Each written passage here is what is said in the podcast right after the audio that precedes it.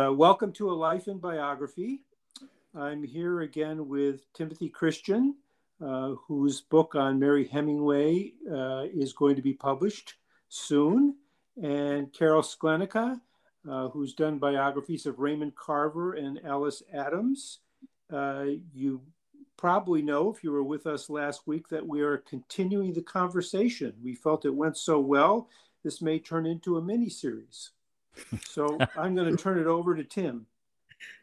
Well, thanks very much, Carl. I really appreciate uh, the guest hosting gig. Uh, today, of course, we're going to dive deeper into the mechanics of biography, if I can put it that way, with Carol Sklenicka and Carl Rollyson. Uh, thank you both for your insights into biography writing and for sharing the stories of how you became attracted to biography as a literary form. Before we begin with a fresh set of questions about the mechanics of biography, uh, now you've had a chance to think about what we talked about last week. Do you wish to add anything to, to what you said then? Carol, let's start with you. Listeners will recall that Carol Sklenicka is the acclaimed biographer of the American authors Raymond Carver, A Writer's Life, 2009, and Alice Adams, Portrait of a Writer, 2019. Carol, is there, is there anything that you would like to add to what we chatted about last week? Well, something occurred to me as I was mulling over the things Carl said about his fascination with history and how that was rooted in some of his own experience as a young man and also his uh, practice as an actor. But um, I realized that one reason I'm so interested in biography is that I was an only child of older parents. And I always had this great curiosity about how other people lived because it was evident through my schoolmates that, that their families were quite different from mine. But uh, beyond that, you know, I really didn't know how to acquire that kind of information except through reading. So reading became you know, my way of experiencing other lives. And I think it just continued on into bio. Hmm. It's been uh, an interesting thing because I, I mean, I do think I have more curiosity about, about people, not just gossip. I don't mind gossip, but, uh, you know, how do, how do people and families uh, find a way to live? You know, that's always fascinated me. Right. And, and Carol, I, I understand that um, uh, you you're prepared to read uh, from your work today for us. Could you could you tell us what uh, what you're about to read and, and and set it up for us, please? Sure. And then go ahead and do that now. Correct? Yes, please. Okay. Um, well, I was thinking about the mechanics of biography. There's a, a kind of mystery to it, even though we can go through all the separate aspects. Uh, to me, the mystery is when it all begins to come together in the writing. Um, in the Raymond Carver biography, I was often, uh, first from students, faced with the question of how did this guy from Yakima, Washington, whose father was a alcoholic sawmill worker, how how did he become this renowned writer? And uh, you know, in a way, it's an unanswerable question, but it, I finally put together some things that uh, that answered it sufficiently for me in the book, um, and it was something that was very unfamiliar to me, which was his love of hunting. And I want to read a section. It's less than a page, and then I'll just talk briefly about uh, some of the things that went into that to give you an idea of how complicated writing a biography can be. Um, so it's uh, the end of chapter three in that book, the Raymond Carver book. Killing birds in the beautiful, inhospitable terrain of the Columbia River Basin as an adolescent helped release Ray from the anxieties of his childhood and gave him the temerity he needed to become a writer. So that's just kind of there's a section I won't read where I analyze one of his poems very closely. It takes a couple paragraphs, and you haven't read the poem, so I won't read that part, but it's part of my argument. Then a new section at the barber shop and elsewhere. Ray read outdoor magazines, Field and Stream, Outdoor Life, Sports Afield. Alongside black and white ads for guns and ammo, gear, and uranium discovery instruments. Between full color pages hawking cigarettes, liquor, and correspondence courses in taxidermy, in correspondence courses in taxidermy, also in writing. I don't know why I didn't put that there. It's somewhere else in the book. Ran columns of well crafted articles and personal narratives. Ray began writing down some of the events that had befallen him with his friend Frank Sandmeyer, his dad, and others. Among Carver's papers is an undated typescript called A Little Sturgeon, it details how to catch one of those huge fish in the Columbia River by weighting the bait with heavy metal objects like bolts and railroad spikes. It describes his dad with other men drinking whiskey and coffee from a thermos. Carver's notebooks hold many ideas carried over from those days. Sandmeyer recalled the conversation when Ray mentioned his writing ambitions. On a bright, cold morning in the mid 1950s, Ray shot three geese before they came back to the car to eat lunch and warm up. As they sat talking, Sandmeyer noticed that Ray was more fidgety and nervous than usual. Finally, he said, Ray said, and this is quoted from Frank Sandmeyer I'm kind of disappointed. I wrote a story and it didn't sell.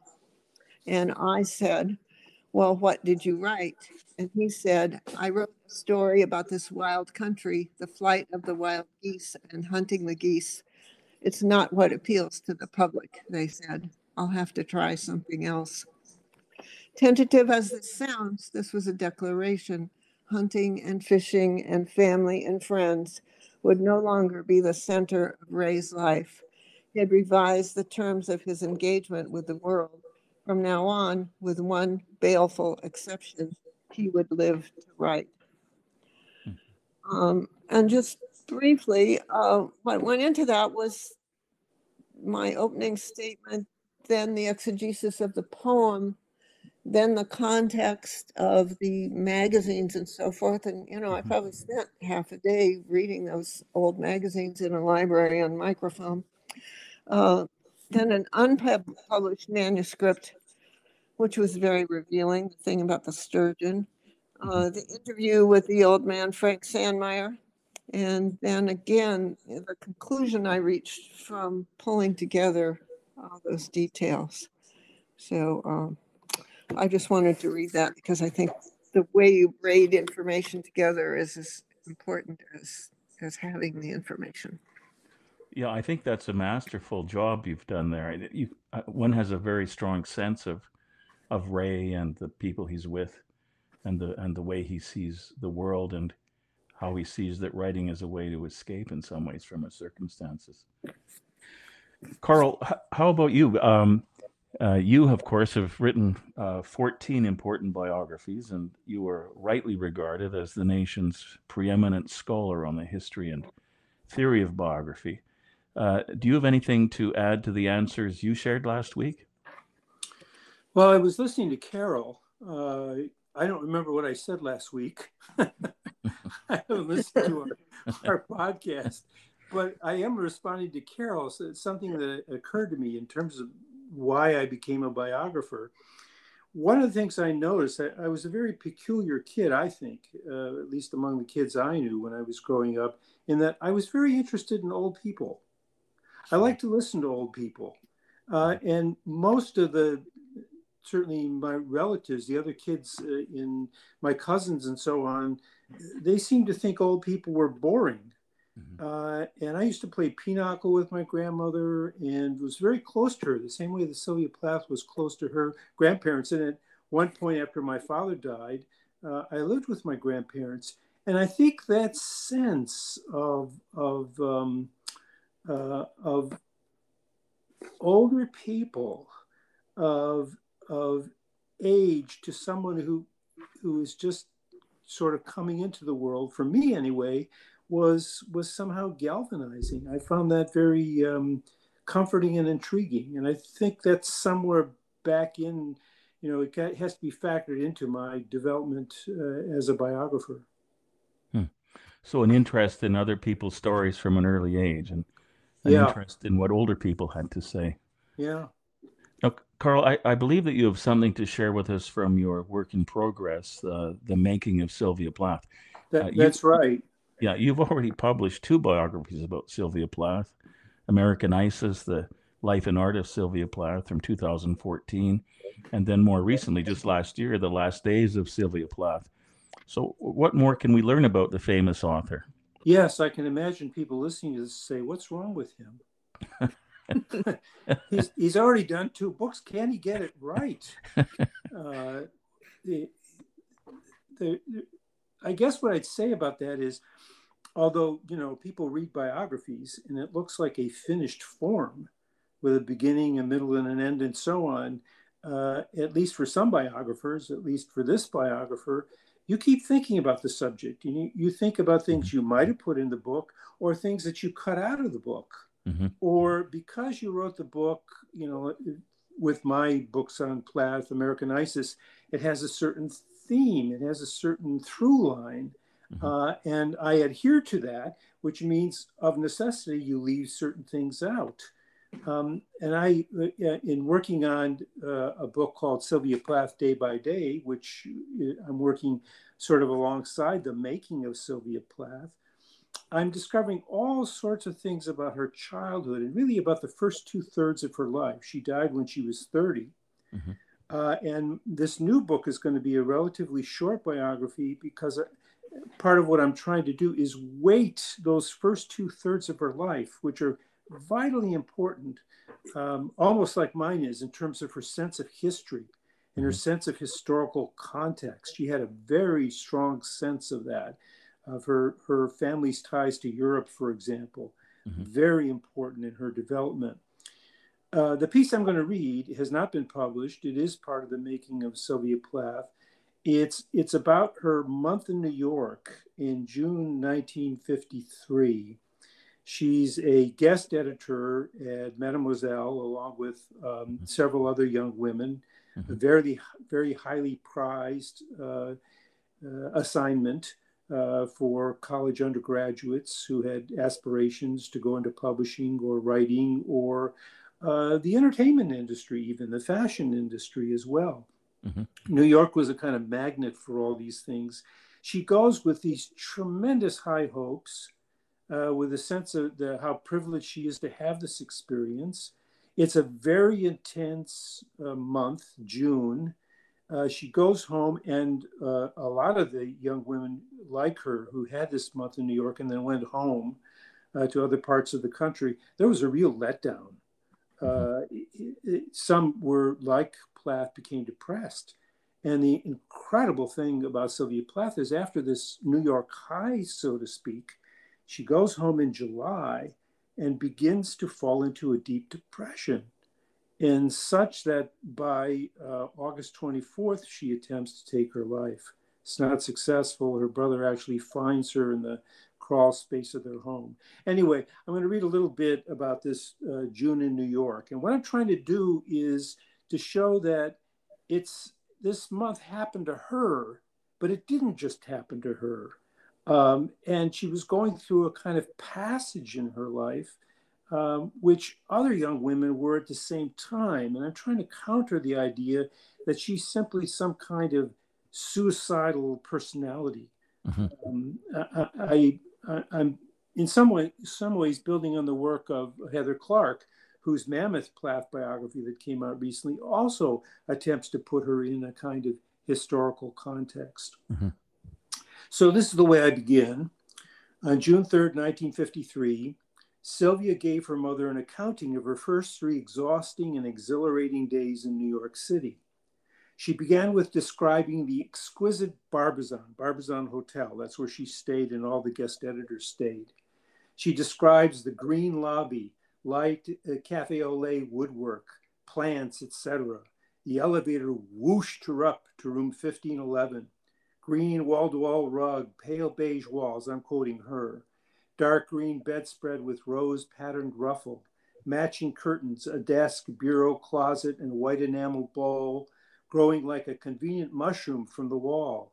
Bath, shower, toilet, a few doors down the hall, radio in wall, telephone by bed, and the view, she says with an exclamation mark. She was um, fashion conscious, attention to, she was an artist, she, she uh, drew, she was very, very sensitive to her environment uh, picked up all kinds of cues and details, which I'm trying to show in this passage. Mm-hmm.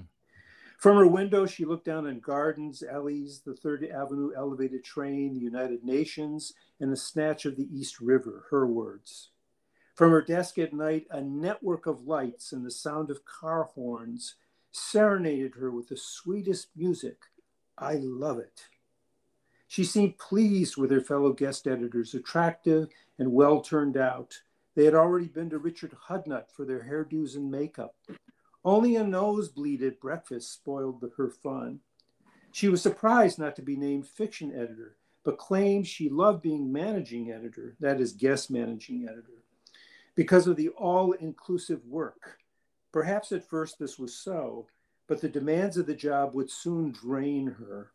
Her letters home reflect a narrowing of ambition as she pinned all her hopes on getting into Frank O'Connor's Harvard Summer School short story course. She mm-hmm. wanted to take that right after this month in New York. Exactly why she thought this course was so crucial to her development as a writer is not entirely clear, but it seems that she regarded him, that is O'Connor, as her contact with the wider world of publishing and professional writing that she had first encountered with Val Gendron.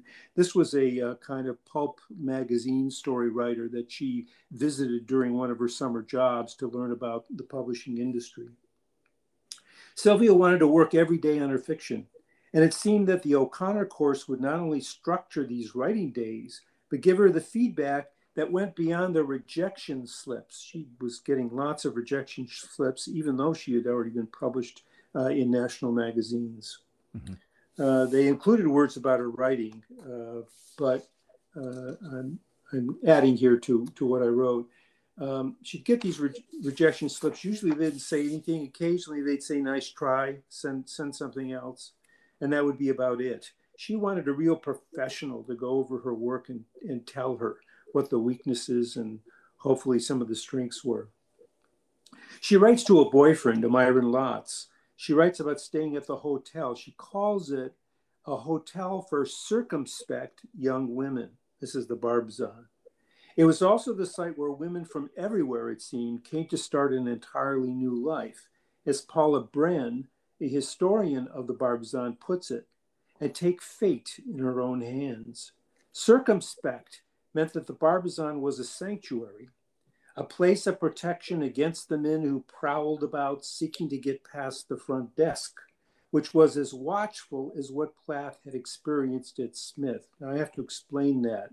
Watchful at Smith, what I mean is they actually had, and I started to learn this from her diaries, you could you had to as a scholarship student that's what she was part of your scholarship duties was being on watch. That is, there was a front desk in her residence hall, and you checked, you know, in and out uh, the traffic, the, the, the students coming in and out of the building. So something like this, in a way, was was happening to her in New York. This was the domicile of aspirants to uh, to fame in the worlds of fashion, art, acting, and publishing, and established in cahoots, in fact, with Betsy Talbot Blackwell, editor in chief of Mademoiselle, to chaperone these young women into success. This was heady stuff for out of town hopefuls, some of whom succumbed to the stress, lonely enough, Bren reports, to commit suicide, often on Sunday mornings, perhaps after the pressures of the week and a Saturday night date failed to materialize, or had gone wrong, leading to the Sunday of sorrow. The bell jar recounts the disastrous efforts of young women to break out, to discover New York on their own, before returning what was called uh, a secular nunnery, that is the Barbizon. In the 1950s, New York, without a male companion, that was a restricted experience. Being a woman alone without a date, limited where you could go and what you could do, Bren writes. This was a time when a woman, woman could not walk into a bar alone without exciting the suspicion that she was there for trade. And don't forget, those women were contestants, that is, those guest editors, having completed for the select, competed for the select group of 20 guest editors, women that Plath uh, contracted in her novel into the biblical 12, apostles of a star formation, which had the guest managing editor at the apex, that's Plath, at the apex of a Mademoiselle group photograph. Plath was expected to play the role of working woman, so often assigned to the astringent Eve Arden in Hollywood films.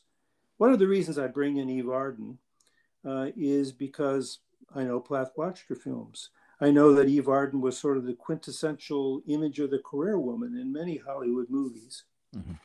Sylvia would not, in the main, be writing. The Plath who had shied away from elective office in school and the administrative roles that would have sapped the energy for writing now had to direct the traffic of talent. I'm going to stop there. I could go on, but I, I want to really, uh, w- what I go on to do is really talk about the mounting pressures uh, of being in this managing editor role. She learned a lot, as she says in her letters, but the sort of the hurly burly, the hectic and frantic deadline pace of it really got to her by the end of the month.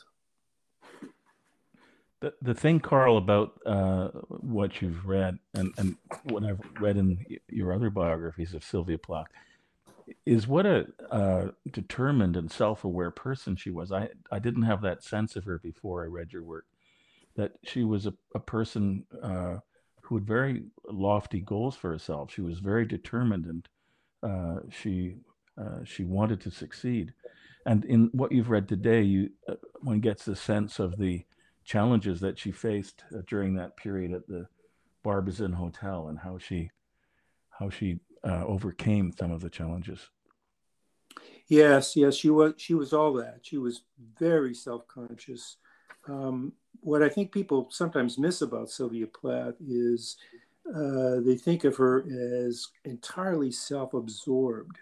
Mm-hmm. Uh, but when you read the Bell Jar or when you read certain journal passages, you see that she was acutely conscious of the rest of the world. I didn't read a passage when she she gets really upset when one of these guest editors mentioned that the, the following evening uh, the Rosenbergs were going to be executed right. for spying. Uh, and Sylvia Plath is distraught and contemptuous of this young woman who knows nothing better, who doesn't really understand what the taking of a, a human life is. It, it, it physically upsets her. Um, she had, as I say, this this connection to history that that many of her contemporaries simply did not have. Right, as I recall, the other young woman said that she was glad they were executed. Yeah, yeah, yeah. Plath quotes that in a journal, and there's something. There's a similar scene that occurs in the Bell Jar. That's right. Yeah. Um, well, thank you for that. Uh, thank you sure. both for, for, reading. Those are great passages. Um, now I'd like to turn to uh, some of the more mechanical issues, if we can describe them that way, in biography writing. And the first, uh, the first question I want to raise is: um, Should biographers uh, seek permission to quote published or unpublished material from copyright holders, or should they rely on the doctrine of fair use? Carol, let's begin with you. What's what's your practice with respect to uh, seeking permission? Well, I think I mentioned that when I began the Carver biography, I was quite naive and uh, I thought I would be able to get permission. So, and I assumed that that's what you did. I'd written a book about D.H. Lawrence and gone through his agent and estate and paid some small amount of money to negotiated a small amount and paid it and i just thought that was how it was uh, i found out as I went along with Carver that there was no way the estate was going to give me permission. And uh, luckily, I found a publisher that, that didn't have an issue with using fair use and supported me strongly in that. And of course, I learned a lot about it too Uh, yep. So we we used we did as much as we could under fair use. My publisher was allowed me to be as bold as possible, and I, the publisher's legal department looked over and questioned me, and uh, I also actually bought insurance through the or there was another group writers union at that time. I'm not sure it survived, but I did have some kind of insurance for a few years there. Oh, uh, because I turned out I had a very hostile estate. Uh, right. We're going to talk so, about it. You know, so I'm, uh, what, what I'm saying is it depends. Yeah. If you can get, if you think you can get to permission and it's not going to be expensive and a lot of trouble, then by all means you should get it if you're talking about a writer because you want to be able to use as much of the work as you need to, especially if it's a poet, because it gets really restrictive with lines of verse. Uh, but but if you can't, you can't, and there and fair use is wonderful, and and it, we need to use it and make sure that it it remains part of our legal system. I believe it's a bit different in Britain, and it may be different in Canada. Uh, yeah, it's somewhat different, but I, I think that uh, the the the concept uh, is uh, it's stated differently, but uh, the same idea applies generally. Um, now, Carl, I know that you have a pretty uh, pretty strong view on on fair use, and uh, why don't you just blast away? I've always I, I like I like your courageous position on it. Yes, I have a very robust view of fair use. Uh, I'm not alone in this. Uh, many, many lawyers will support what I'm about to say to, uh, to listeners. Um, and I should say that I drafted the principles of fair use, uh, which is now part of the, the Biographers International website. You can go there to look for fair use. I don't mean at all that I'm the sole author. I just mean I sort of got it started. I wrote a draft Mm-hmm. Uh, Ann Heller, a number of attorneys, a number of members of BIO certainly had their input as well. Um, the, the important point uh, about fair use, and I'm really talking about in terms of biography, is uh, in this comes from um, a number of, of lawyers who've used such a term. Um, fair use is not not something you're getting permission for; it's your right mm-hmm. uh, fair right. use. Uh, and the other thing that lawyers will say, uh, who who really know the law, is that biography is a transformational work. Mm-hmm. And uh, what that and I want to put it that way because there's still a lot of publishers who don't seem to understand this. Um, partly because they're nervous that they're going to get sued, of course. So a lot of what I'm saying uh, uh, publishers may disagree with, not because they're right, but because they're wrong. Um, but they're going to go ahead and insist it anyway because they want to stay out of what they think stay out of trouble. But they're really eroding fair use. Um, transformational. Uh, this this uh, came into play, for instance, when I was doing American ISIS, and I dreaded the legal reading because I did quote from Plath mm-hmm. Uh, sparingly from her poetry, two, three lines at a time, much more from her journals, and much more from her letters. Mm-hmm. And the uh, the attorney was Ellis Levine, who's a, a poet as well as an attorney.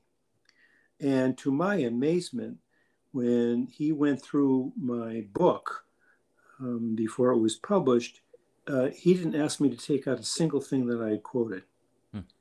The only changes that Ellis made in the book was he said, "Now you you've got this quotation from Plath. He said you you you got to do more of an introduction, and you've got to mm-hmm. do something coming out of the quotation. You've got to mm-hmm. make it yours." By which he meant you're transforming it. Right. You're mm-hmm. not just using it to report material. You're this is value added. He said because if this were ever to go into court, this is what you would point to, that you're transforming this. Now, if you take this idea of transformation seriously, various rules of the road that publishers have, have been uh, telling authors for decades are just are just a load of hooey.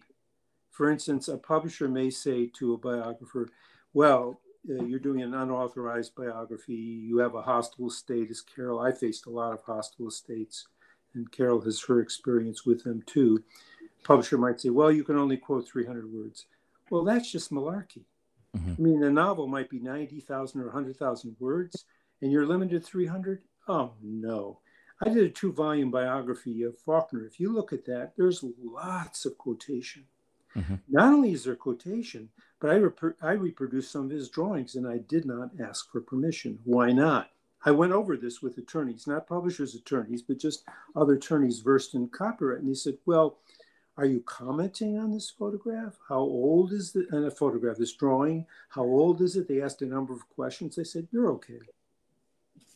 That doesn't mean that somebody might not have sued me or the publisher. You never know. People can bring suit for anything, whether it's frivolous or not.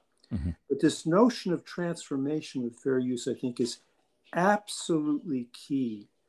Um, so I have almost never applied for permission to quote. That's what I, I that's what I thought people would be interested in hearing because you uh, you have a very uh, uh, bold view of this.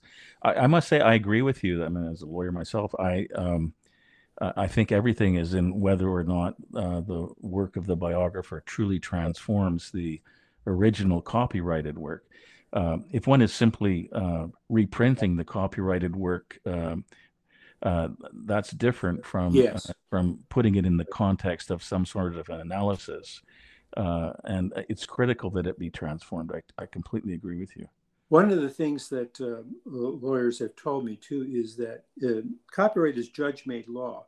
In other words, if you ever actually were were sued, you are to a great extent dependent on a judge how he interprets the principles of fair use mm-hmm. and how he interprets the law and of course judges make bad decisions as well as good decisions but one of the things i can tell you that almost never works anymore is if someone takes you in court and says well you quoted your book is if you took my faulkner book it's almost a half a million words the two volumes and I, I didn't even ever bother to count anything that I quoted from Faulkner. That is the number of words. Mm-hmm. But let's just say someone in a suit against me said, Well, you quoted 5,000 words out of William Faulkner. Mm-hmm. The reply would be, Do you know how many words Faulkner wrote? Five, yeah, exactly. 5,000 is a drop in the bucket. Come on. Yeah. And judges are not persuaded by this at all. Anyone who goes into court now and says, You're damaging, I'm not going to be able to sell Faulkner, is going to be laughed out of court. Yeah. It's just absurd. And yet publishers act like, oh, over 300 words, you're really, you know, you're really asking for it. No, you're not. Yeah, that's uh, and publishing contracts, of course, require authors to uh, to give assurance that, or perhaps even warranties that uh, uh, that they have not breached copyright. It's very it, it's a very onerous uh, obligation. It sounds terrible when you look at the contract. It's all on you because yeah. of course the, the contracts are written in the publisher's favor. Yeah. Well, uh, I, I, I think we could talk about fair use in greater detail uh, longer, but um, perhaps we can pass on to talk about the use of uh, photographs, uh, not just quotations, but photographs. How important are they uh, in the work? Um, now, you, I've had the benefit of looking at several uh, of your works, and I think you both make effective use of photographs, but let's just talk about them, generally. Carol, do you want to begin? How, did you uh, decide, for example, in Alice Adams on the selection of photos? Because I, in there, in that book, we find uh, uh, Ellis as a young girl holding a doll, and then we see uh, another photograph of her as a middle-aged woman, looking really very uh, very engaging. Uh, and then there are several photographs of her uh, as she is in in later middle age. How did you uh, decide to include those, and uh, what was your uh, what was your thinking about that? The, the ones you've just described are five photographs that open the five sections of the book. Right. So they're, you know, roughly distributed through her lifetime. And um, I, I think I had seen that in some other book and very much wanted it. Um, Yeah, I think I, I think it's very effective because they're not just a batch of photos in one part of the book, but each of those photos is critical to what you're talking about, uh, very close to them. And it and it turns out to be very inexpensive to to do it that way. Those are like embedded. I also have some embedded photos in that book. Uh, mm-hmm. It's it's not expensive for them to print them in that way. Uh, you know, within the text or on a, a page in the text. Uh, I don't remember how I chose them. I had access to a, a good number of photos. So, uh, you know, I tried to choose the best ones that would give the sense of her throughout her lifetime. Um, hmm. Yeah, I think each one, and most of those photos are probably discussed in the text. Yes, as are, well. Yeah. But I, yeah, I wish I'd been able to do that for the Carver book. No one suggested it, and I hadn't thought of it. Um, but I also love photo insets. I mean, when I look at a, at biographies in a bookstore, well, I haven't been in a bookstore for a couple of years, but uh, you know, I used to just stand and look at the photos first. Yeah.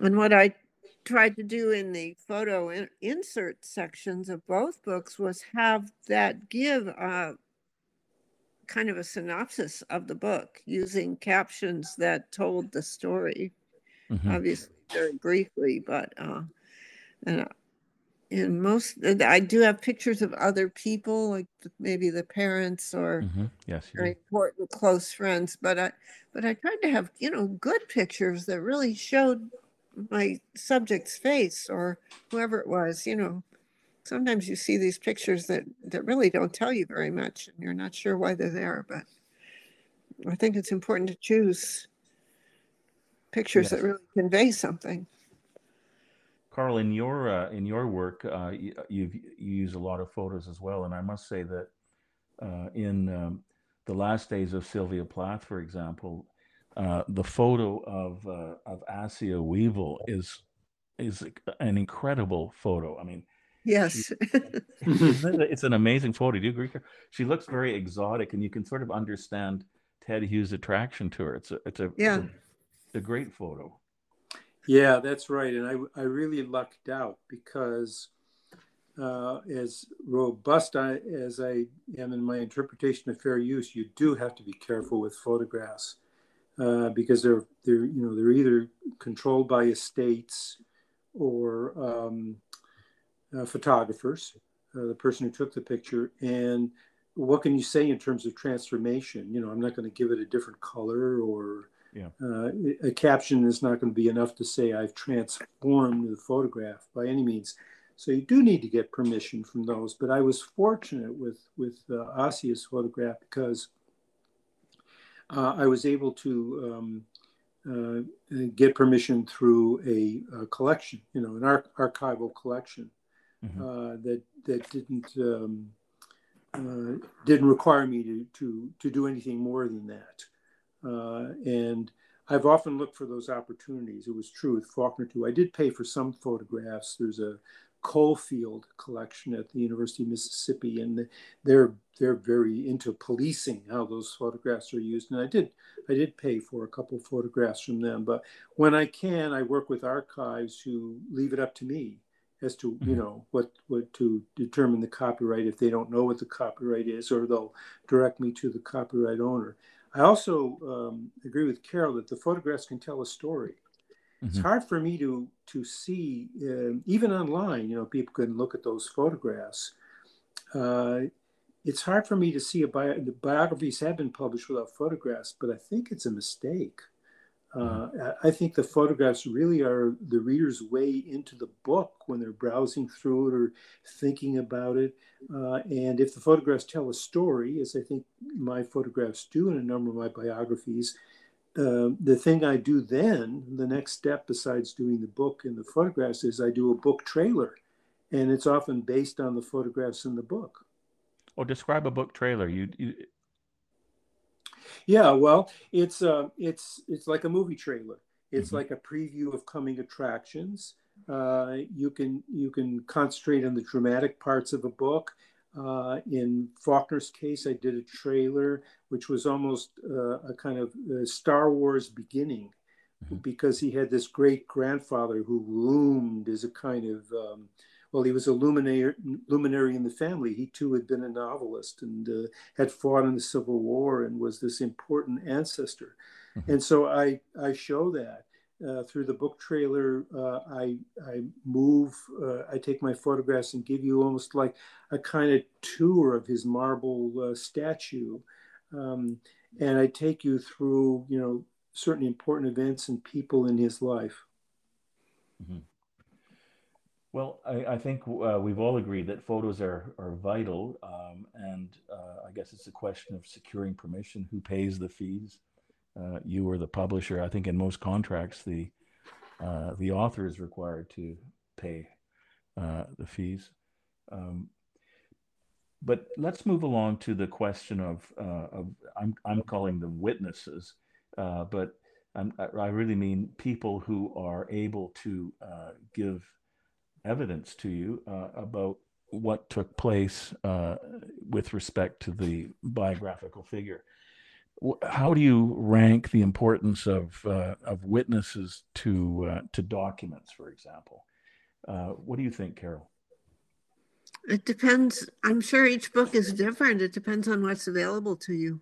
Uh, mm-hmm. I've written about people who have survivors. Uh, there were more for Carver because he died at the age of 50. So mm-hmm. lots of people who knew him were still alive. And I hustled around as much as I could to interview them, uh, you know, starting with people who knew his parents. Uh, so, I mean, you, you interview the oldest people first. it's kind of, kind of yeah. simple. That out. Um, and documents will probably still be there. So uh, it's not so matter so much a matter of what's more important, but you know, you need to get to people while, right. while you can. Uh, with Alice Adams, uh, I learned some lessons. Well, I don't think I learned a lesson, but I was given lessons that uh, when you're someone who died at the age of 70 and you're writing about it 20 years later, her friends are going to be 90 and uh-huh. that is tough uh, i spent a lot of time sitting with people who didn't really remember all that much uh, but in some cases it's still worthwhile. You you can see their house or look at their picture albums and and uh, and things like that uh, but often at that age for many people their memories have settled into stories that they just repeat and it's it's you have to dig a bit to get beyond that. Right. Do you uh, typically use uh, tape recording? Do you uh, uh, or do you take notes or how do you how do you remember what is said i tape record. And do you yeah. advise that you advise the person you're tape recording and? Yeah if you're face to face you just uh, you know it's part of the process that you get the thing out and you ask them. And of course if they say no you then you have to take notes but uh, right. Uh, and i usually just ask them on the tape. I don't have them sign anything. So you don't actually have them sign a release. You just but acknowledge it. That's a good idea.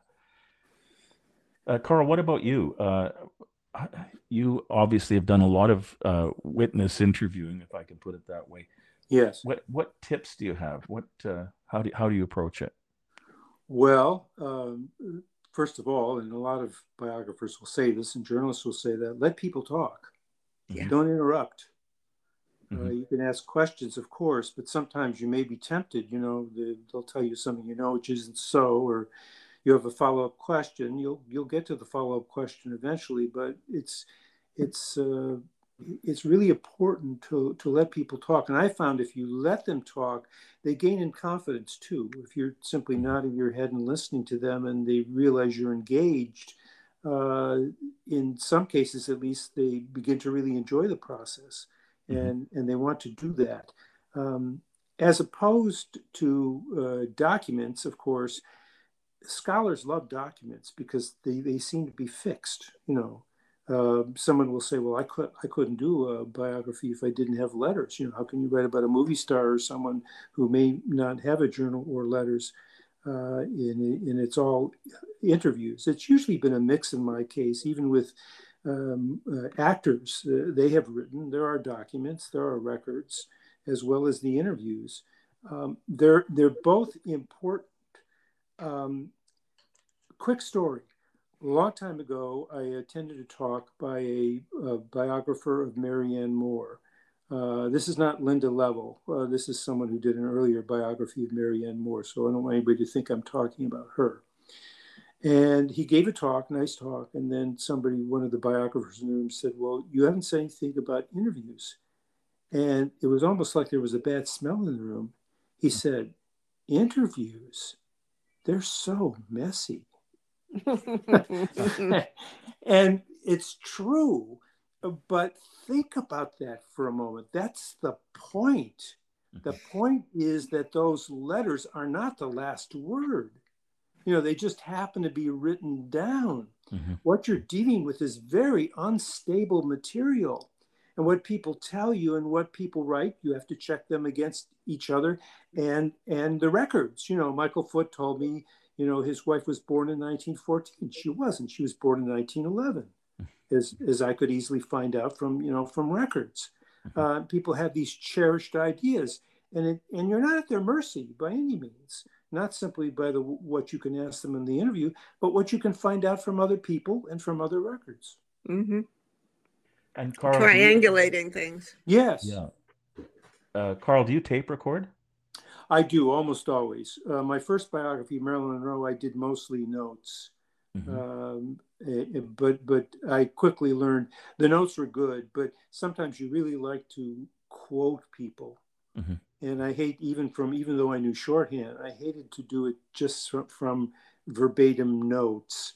Mm-hmm. Uh, and in fact, I'm going to do an article about that because there was a famous journalist who interviewed Faulkner, and Faulkner made some very controversial comments and the um, interviewer said, well, I have verbatim notes.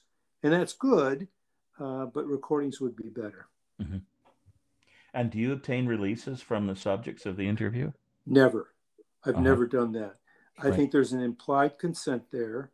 Uh, I I often tell people who I interview, uh, you know, uh, I'll let you look at the material. Uh, it's my book. I'll certainly take on board any any questions uh, or criticisms you have. Um, but in the end, I, I have to be, you know, they know this going in, and they know it's going to be in a book. And no, I've never I've never done releases.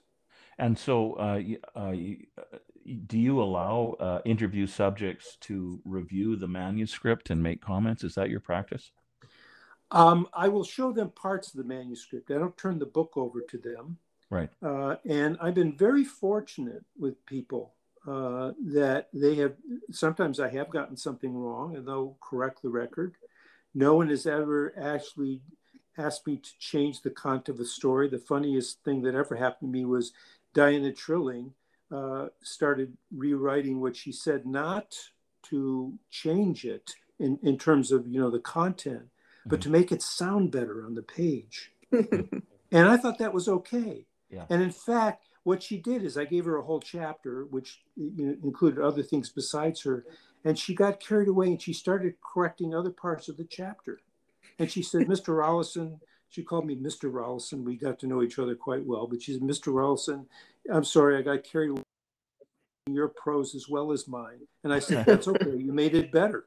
Yeah. That's interesting. Uh, and what about you, Carol? Is it your practice to invite interview subjects to review the manuscript or their, their contributions and make comments?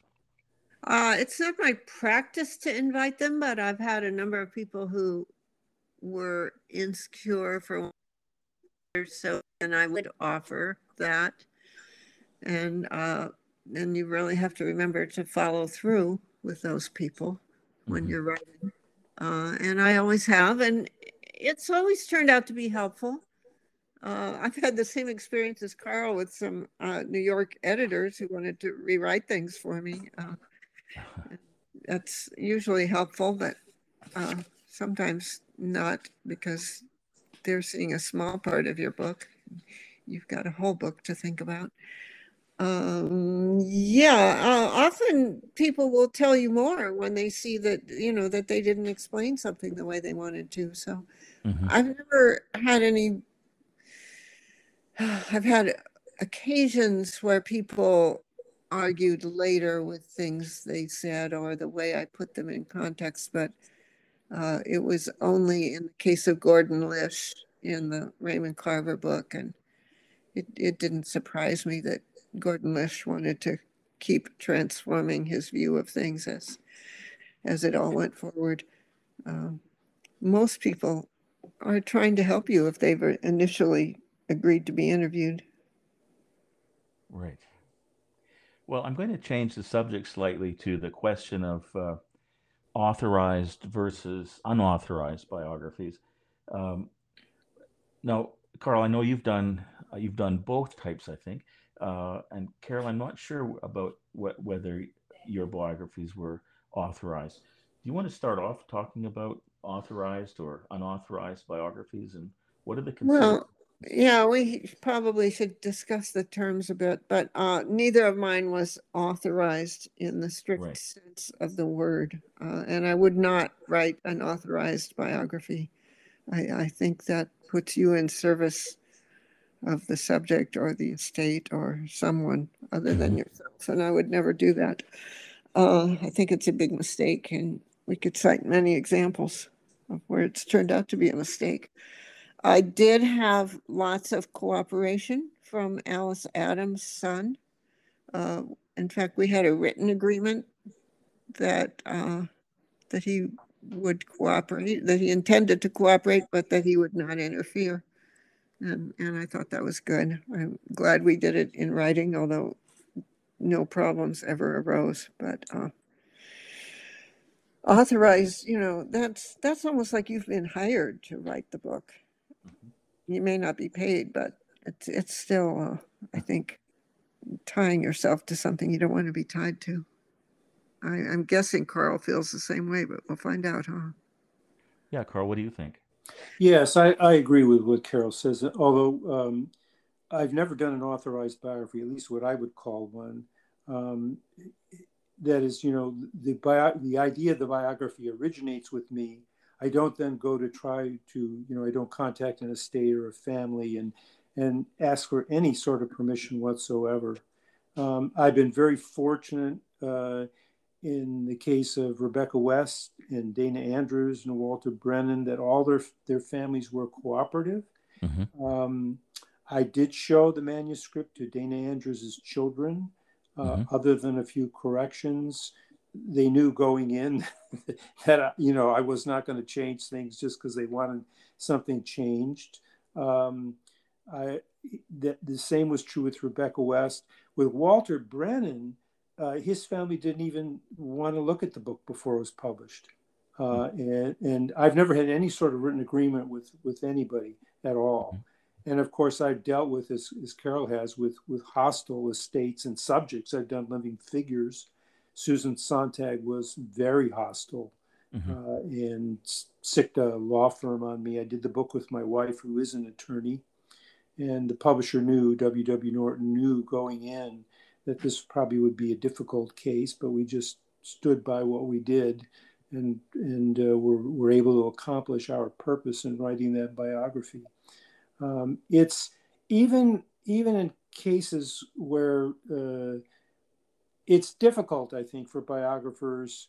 Uh, I've heard this from some biographers who owe something in a sense to the family. You know, you get access, and therefore you owe something to that family.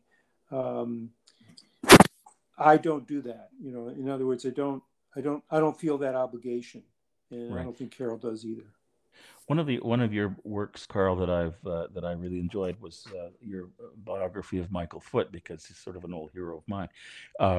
And that you had a very interesting experience there because you were, you were living, living in Foot's house, uh, and and interviewing him. And I think that uh, the interviews that you subsequently relied upon in the uh, in the biography were acquired while you were actually doing work on his wife. That's right. That's right. And in fact, uh, uh, some members of Michael's family and his friends interpreted the fact that I was staying in the house and I traveled with Michael to his hometown, of Plymouth. I traveled to Dubrovnik. I traveled to his constituency in Wales. they thought, in a sense, um, if you've seen the movie Unforgiven, that I was kind of the house biographer, so to speak, that I wasn't my own person. And they were absolutely shocked when they found out, you know, that I simply couldn't be budged, that I wasn't going to fudge details, that I wasn't going to, you know, uh, overlook things or delete things from the book. In fact, his nephew said, Carl, you've abused Michael's hospitality. Wow. To, you know, I didn't, I didn't respond to him because I didn't think anything I could say to him would, would help. Uh, but, you know, Michael knew going in, and he, he actually said to me, It's your book. And that didn't mean that he didn't try to manipulate me. He did, but it didn't work. Uh huh. Yeah.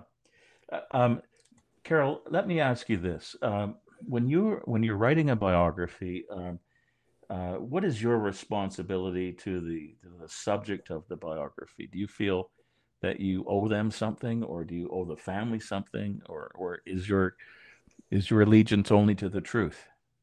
Um, I would say the truth or the fullest version of that that I can create within the confines of the book I'm trying to write. Uh, that doesn't mean it has to, you know, we talked about it this, at the beginning with Plath. You're not going to include everything, but uh, mm-hmm.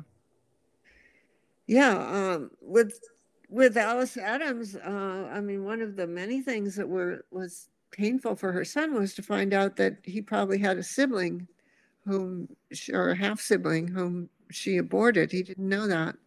Hmm. He, he, was very disturbed about that. Uh, hmm. But it was an important fact about her life. He didn't want it left out of the book, so he he never uh, questioned what I put in the book. But you know, it was a painful thing for him to find out. I guess that's you know that's one kind of thing. Yeah, I expect that in doing uh, research, uh, a biographer often comes across things that family members may be unaware of, or that the subject of the biography may not wish to have had uh, ex- ex- explored or uh, publicized. Raymond Carver's brother and his son both told me that they learned so much about him from the book. You know, they were that they were grateful for that. It helped them understand some difficult things that had happened in their lives. And Carl, what about you? What what is the responsibility of the biographer to the subject of the of the biography, or to its to their family, or? Yeah, for for me, it's it's it's Carol's answer, and mm-hmm. I'll. We're just about running out of time, unfortunately. We may have to do a third show. Uh, I'm just going to say that my responsibility is to the truth I've had the same experience. Members of the family coming to me and saying, I didn't know that. People often tell the, you know, say about biographers, how could they know? They weren't there. You can actually know things that the people who were there don't know. And I think I'll leave it at that. Uh, well, shall we? Uh, we are running out of time. I, I, have I have a lot of questions here, and I must. I think some of them are quite interesting. Uh, so yet another episode. We may have to do another episode. What do you think? Yes. Yes. Um, let's, let's, okay let's with me. okay. All right. We'll we'll talk about a date. Uh, we're going to sign off now, and thank you everyone for listening. Thank you. Thank, thank you. you thank you, Carl. Talk soon. Bye-bye. Bye.